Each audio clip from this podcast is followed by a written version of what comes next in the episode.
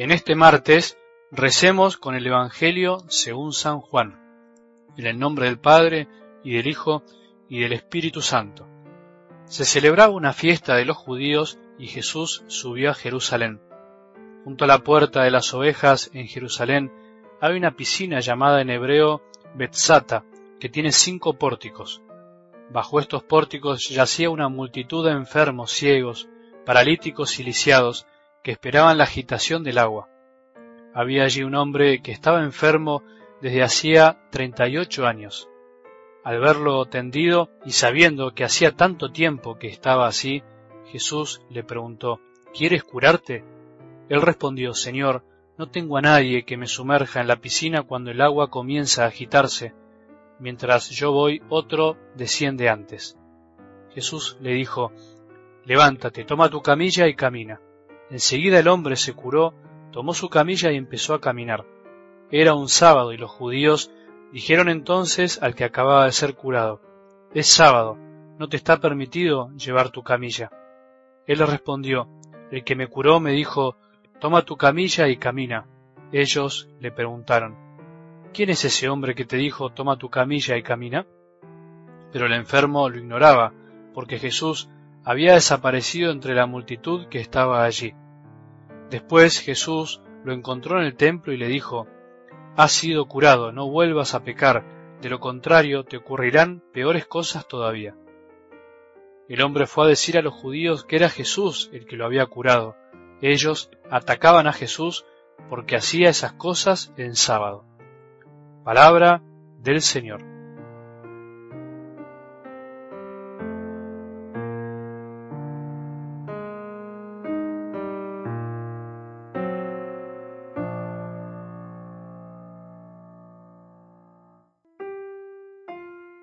La luz que nos viene a dar Jesús en realidad es Él mismo.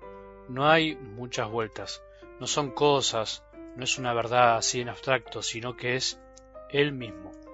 No es algo distinto a Jesús. Creer en Él y amar como Él es estar en la luz, es ver más y mejor.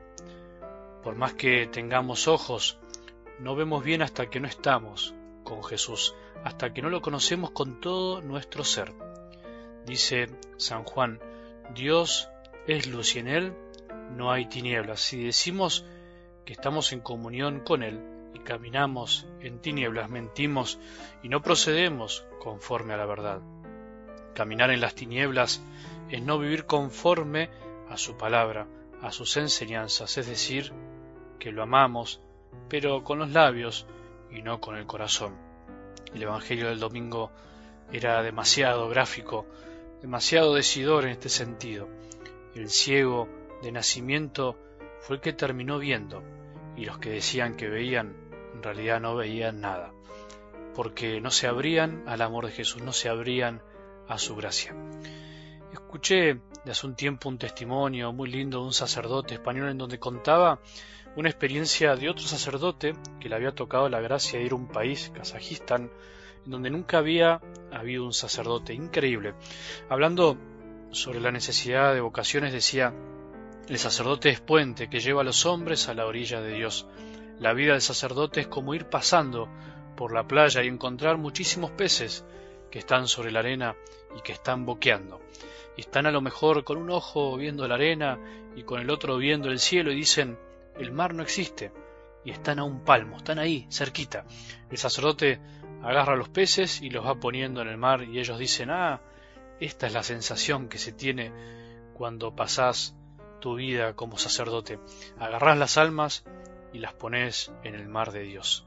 Qué lindo, qué lindo es escuchar este testimonio y darnos cuenta que en realidad todos somos puente entre Dios y los hombres, todos podemos ayudar a que los que están en las tinieblas, ahí en las orillas del mar, se den cuenta que Jesús está ahí y a veces ni lo vemos. Algo del Evangelio de hoy describe de alguna manera lo mismo, pero realizado por Jesús. Yacía una multitud de enfermos, ciegos, paralíticos y lisiados que esperaban la agitación del agua, esperaban ser sanados. En realidad es Jesús el que a través nuestro pone los peces en el agua de su amor. Hoy en día los sacerdotes simplemente intentamos hacer lo mismo que Jesús, vos también.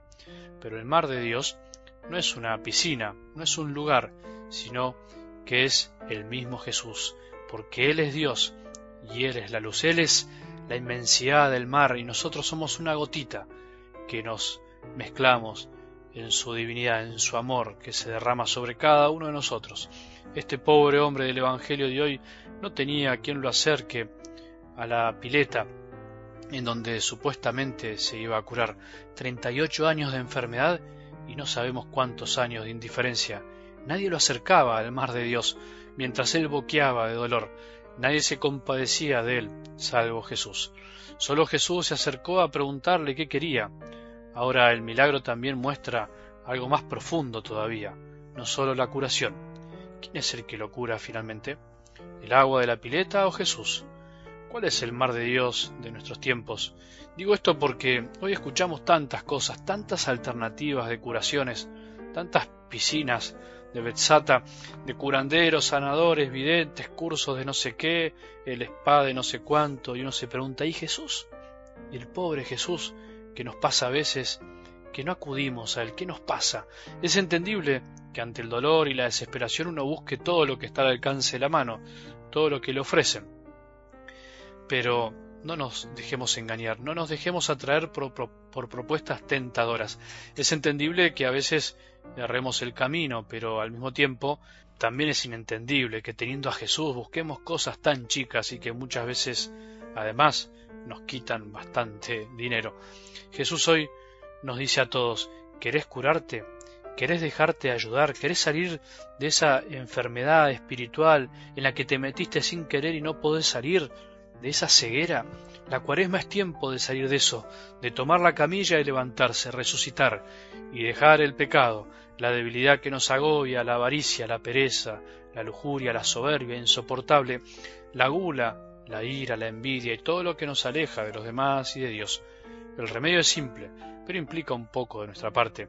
Siempre hay alguien que puede sumergirnos en el mar de Dios, en Jesús. Nosotros, vos y yo, ahora, hoy, podemos ser los que ayudemos a otros a encontrarse con Jesús, no solo los sacerdotes. Jesús sabe que desde hace mucho tiempo estamos así. Él lo sabe. Levantémonos, tomemos nuestra camilla y empecemos a caminar, que nos queda mucho por delante. Que tengamos un buen día y que la bendición de Dios, que es Padre misericordioso, Hijo y Espíritu Santo, descienda sobre nuestros corazones y permanezca para siempre.